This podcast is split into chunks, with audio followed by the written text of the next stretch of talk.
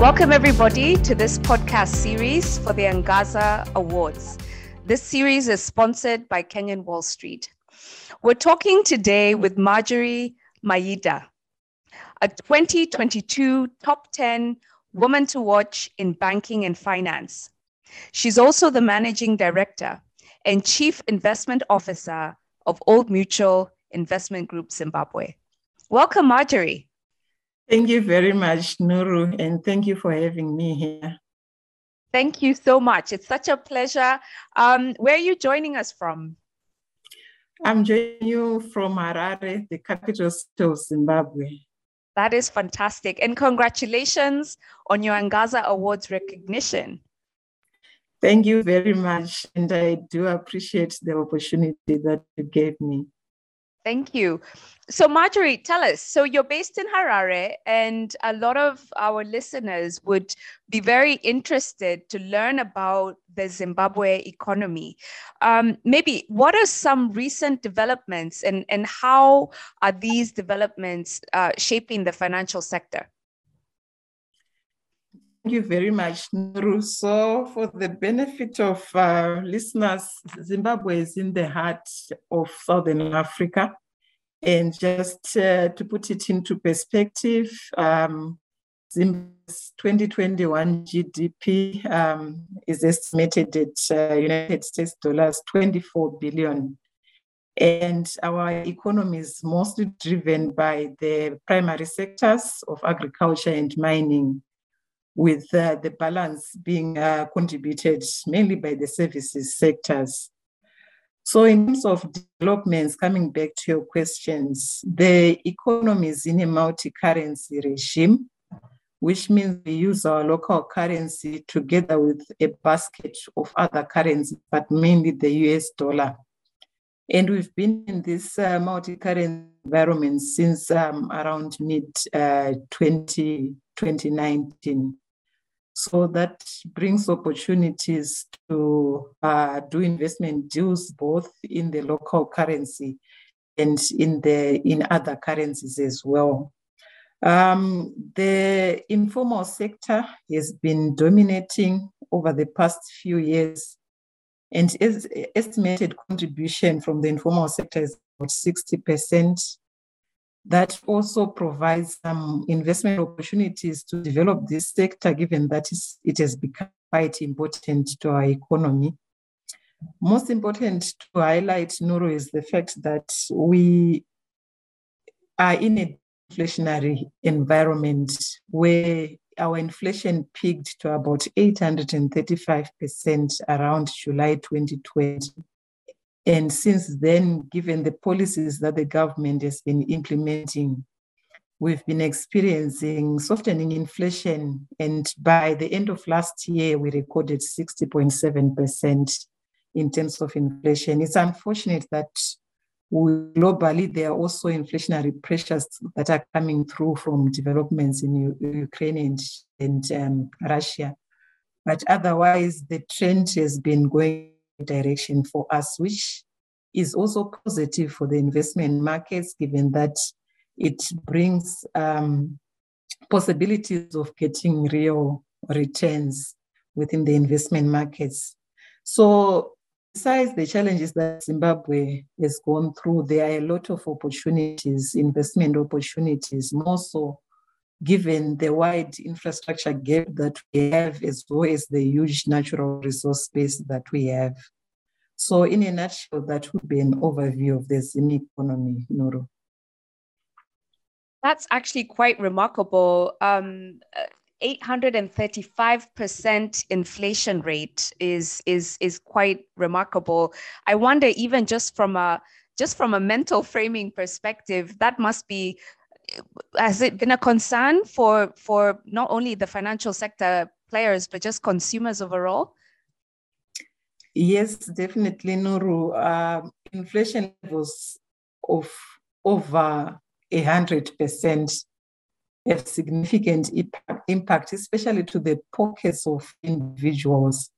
So it would price changing on a daily basis, supermarkets, and it becomes very difficult to plan ahead. So definitely those levels were getting to hurt the economy and to hurt the pockets of individuals as well. So we're very glad with the direction that the economy is taking. Yes, so this multi-currency regime hopefully is is giving some respite to to savers um, in Zimbabwe.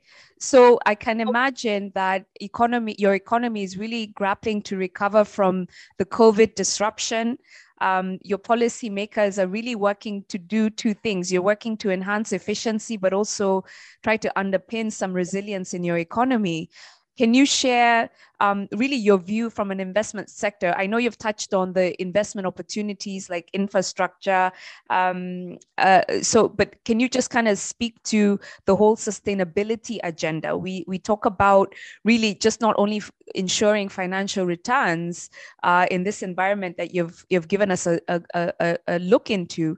But what about the, the overall sustainability and, and, and really also thinking about the sustainable development goals? How are how is the investment sector aligning to this? The Zimbabwe has been working with the national development strategy that seeks to recover from the challenges that you highlighted. And it's also in line with the sustainable development goals that you highlighted. And um, how the investment sector plays a part in ensuring that there is sustainability in all the development goals is the fact that we look at uh, every investment relating it to environment, social and governance issues to ensure that all those things are taken into account in calculating the potential return for investments and ensuring that each investment is sustained and is giving a risk-adjusted return to all the investors. Perhaps I can paint a picture of the investment activities that are in our market. Uh, historically, we've been focusing on traditional uh, investment asset classes. These are mainly listed equities, short-term debt securities, as well as property investments. But lately, in the last three years, we've seen a, a lot of development of new products, alternative products, and there's been a lot of activity around uh, green energy projects, mainly your hydropower projects, your solar projects. There's a lot of focus uh, on, on those areas. We've also seen new products being introduced, exchange-traded funds. In the last twenty-four months, we've got three that have been introduced to our stock exchange. So there is a lot of activity within the investment markets. We now have three exchanges, uh, the main exchange, which is the Zimbabwe Stock Exchange, but we had, um, in the last two years, introduced uh, the exchange, the U S dollar denominated uh, stock exchange as well, given that, as I highlighted, we are now operating in a multi-currency environment. So there are lots of opportunities that all these developments are creating, and sustainability remains the key focus for the investment markets. That's really remarkable, because I was just kind of reflecting on this issue that you mentioned about the green energy, and, and it really speaks to how the investment Uh, sector is moving towards responsible investment and really, like you're saying, making sure it's not just about the returns, but really contributing in a meaningful way to climate resilience and and really just making sure that economies are, are moving in the right direction and aligning with the net zero agenda. So, so thank you for sharing uh, with us about about those trends. I think it's really exciting. Um, Uh, really exciting to hear. So you talked about the fact that sixty percent of your output as an economy is coming from the informal sector. Um, so I can imagine that financial inclusion is a very important agenda. What are your thoughts on how the financial sector can really democratize investment? You have now three exchanges, uh, which is really exciting, but I wonder, are your retail investors participating, or is it just mostly your institutional investors? Can you can you give us an idea of what's happening in terms of how you're connecting this large informal sector, sixty percent that's driving your economy, with these amazing developments that are happening from a uh, financial sector innovation perspective? Thank you, Nuru. And I think we've seen interesting developments in our market over the recent past. And yes, the financial sector has to play a big role um, in enhancing financial inclusion, more so given the structure of our economy, where it's highly informalized. And I think there are three key issues that the financial sector um, has to contribute to democratize investments uh, for the purposes of financial inclusion. The first, first one would be around education. Uh, financial literacy is quite key, and we've got a number of programs that um, are being run, especially from the financial services sector, bringing awareness, especially to the retail investor. And there's been a lot of um, educational programs that have been going on. And thanks to our regulator for the investment markets, the Securities and Exchange Commission, which has been pioneering financial education programs across the market. And Nura, I can highlight that there's been a lot of participation by retail investors uh, in the last two years as a result of uh, this raised awareness. So I would say that is one key issue that um, I've seen the financial services sector contributing. The second issue is around introducing the relevant investment products. Uh, so the focus in the past historically has always been looking at um, what products suit the market, and the market has largely been the corporates and less of retail. And there's been focus around introducing products that suit even the youth or university graduates or even school-going children. I think uh, starting young like that will then enhance understanding around investment products, even if someone uh, develops into a career person. So I think then the second important issue is to make sure that we've got the relevant investment products. Um, the third issue, Nuru, would be around the distribution, accessibility of the products, accessibility of information around investment products. And I think uh, we've seen a number of distribution being introduced uh, where someone can easily access the Zimbabwe Stock Exchange from their phone, from wherever they are. And there has been some relaxation of uh, requirements where someone can buy small lots, uh, starting investing small and growing big.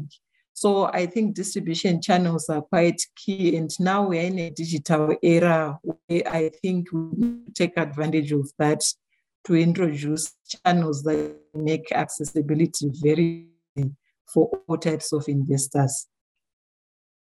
That's, that's remarkable. I think um, you touched on those three areas of education, relevant products, and accessibility, and that's a really good recipe to just kind of make sure that people are not left behind and that the investment opportunities are, are maximized not only by corporates and institutional investors and international investors, but, but also the, the local, um, your, your, your, your, your local citizens. So Um, just shifting gears a little bit, I'd like us to touch on you um, and your experience and your background. Of course, we're recognizing you as an Angaza Award winner, and not only an Angaza Award winner, you were number one on the top ten list for women to watch in banking and finance. So congratulations again on that. Um, so there are women listening to this podcast and wondering, what does it take to succeed as a chief investment officer, as a M D uh, of a financial institution? Maybe you can share with us just very briefly, maybe some quick lessons and, and, and your experience. Thanks very much, Nuru. Um, and again, I'm glad that I got this opportunity to be where I am as a chief investment officer. So the first thing perhaps for me to define success, my definition of success as a chief investment officer is meeting objectives of all my key stakeholders. I can just mention a few of them. The customer is the biggest stakeholder, and if you are to be successful, you just have to provide the, the risk-adjusted returns to your customers. Your shareholder is also a key stakeholder, and the shareholder requires return on investment. Your regulator is looking at you complying with all the required regulations. And the team as well, there is no one who works on their own. As a C I O, I've got a team that I'm working with. The team also has um, their expectations around rewards and growth. So I just mentioned a few of the stakeholders, but there could be more. So Nuru, what is important is to understand your stakeholders and their objectives, and then work towards executing them. Uh, so focusing, focus is a key issue. You focus on key objectives and you execute them using the right processes. Um, we can't also ignore the value that the team uh, adds to the success in any role. So you need to have the right team. You need to be working together as a team and to be aligned for you to achieve whatever you are doing as a C I O.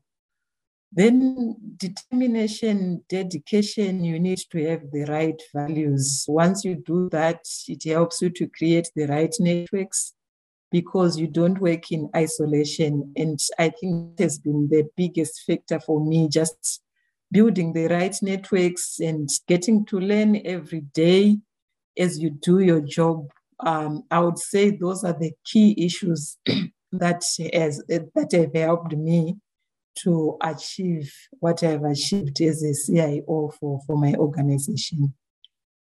I think that's great. And what I would add, Marjorie, is just kind of looking at how when we recognized you as an Angaza Award winner, just seeing on social media how many people were celebrating with you. I think one of the final things I would add to your secrets of success is building goodwill. I think you have so much goodwill, uh, and I saw that firsthand. So I think um, uh, maybe you won't speak about it for yourself, but I think from what I could read from all the feedback I saw about you is that people recognize you as a person who has a lot of goodwill and, and really is just a humble servant leader. Um, and I think that's what we saw. Thank you, Nuru. Yeah, some of these things, they are difficult for you to, to talk about uh, right. yourself. But I'm grateful for all the support and the comments that um, I've received so far. And once again, to thank Angaza Awards for the opportunity to showcase me and whatever I achieved. And the award also has helped me to start telling my story more and more. I know there are a lot of women out there who need just the encouragement and motivation. And I believe telling my story will, will assist significantly in motivating more women to take up these big challenges. Absolutely. And there's no reason why um, a woman from Harare cannot be a C E O of a Pan-African bank. I think you've demonstrated that, and we're going to be watching your star continue to shine and rise. Thank you very much, Nuru. Yeah. So I don't know, are there any other final thoughts you might want to share? So perhaps just focusing on women, um, just to highlight that there are lots of opportunities for us out there. We just need to take advantage of the environment we are in, looking for opportunities and grabbing them. If some people have done it, we can also do it. So let's grab the opportunities and let's showcase what we, we can do. That's fantastic. Thank you so much, uh, Marjorie. We've been listening to Marjorie Mayida. She's the Chief Investment Officer and Managing Director at Old Mutual in Zimbabwe. Um, she shared with us and give us, given us a wonderful view on the Zimbabwe economy and, and recent developments in what is now a multi-currency uh, economic environment that has lots of interesting innovations that are coming to market, And really underpinning that is the recognition that the informal sector plays a significant role in building the economy. And finally, we've learned a little bit about Marjorie and, and, and her secret to success, which includes stakeholder management, teamwork, values, and being determined. And I would add being humble, because she didn't tell us that she's humble. She is a humble woman. So really, Marjorie, we congratulate you again uh, for your Angaza Awards recognition. We look forward to celebrating your achievement uh, in June during the twenty twenty-two Angaza Awards ceremony. My name is Nuru Mugambi. I'm the chairperson of the Angaza Awards, and it has been an absolute pleasure to host this discussion. Until next time, thank you, Marjorie. Thanks, Nuru. All right, and goodbye, everybody.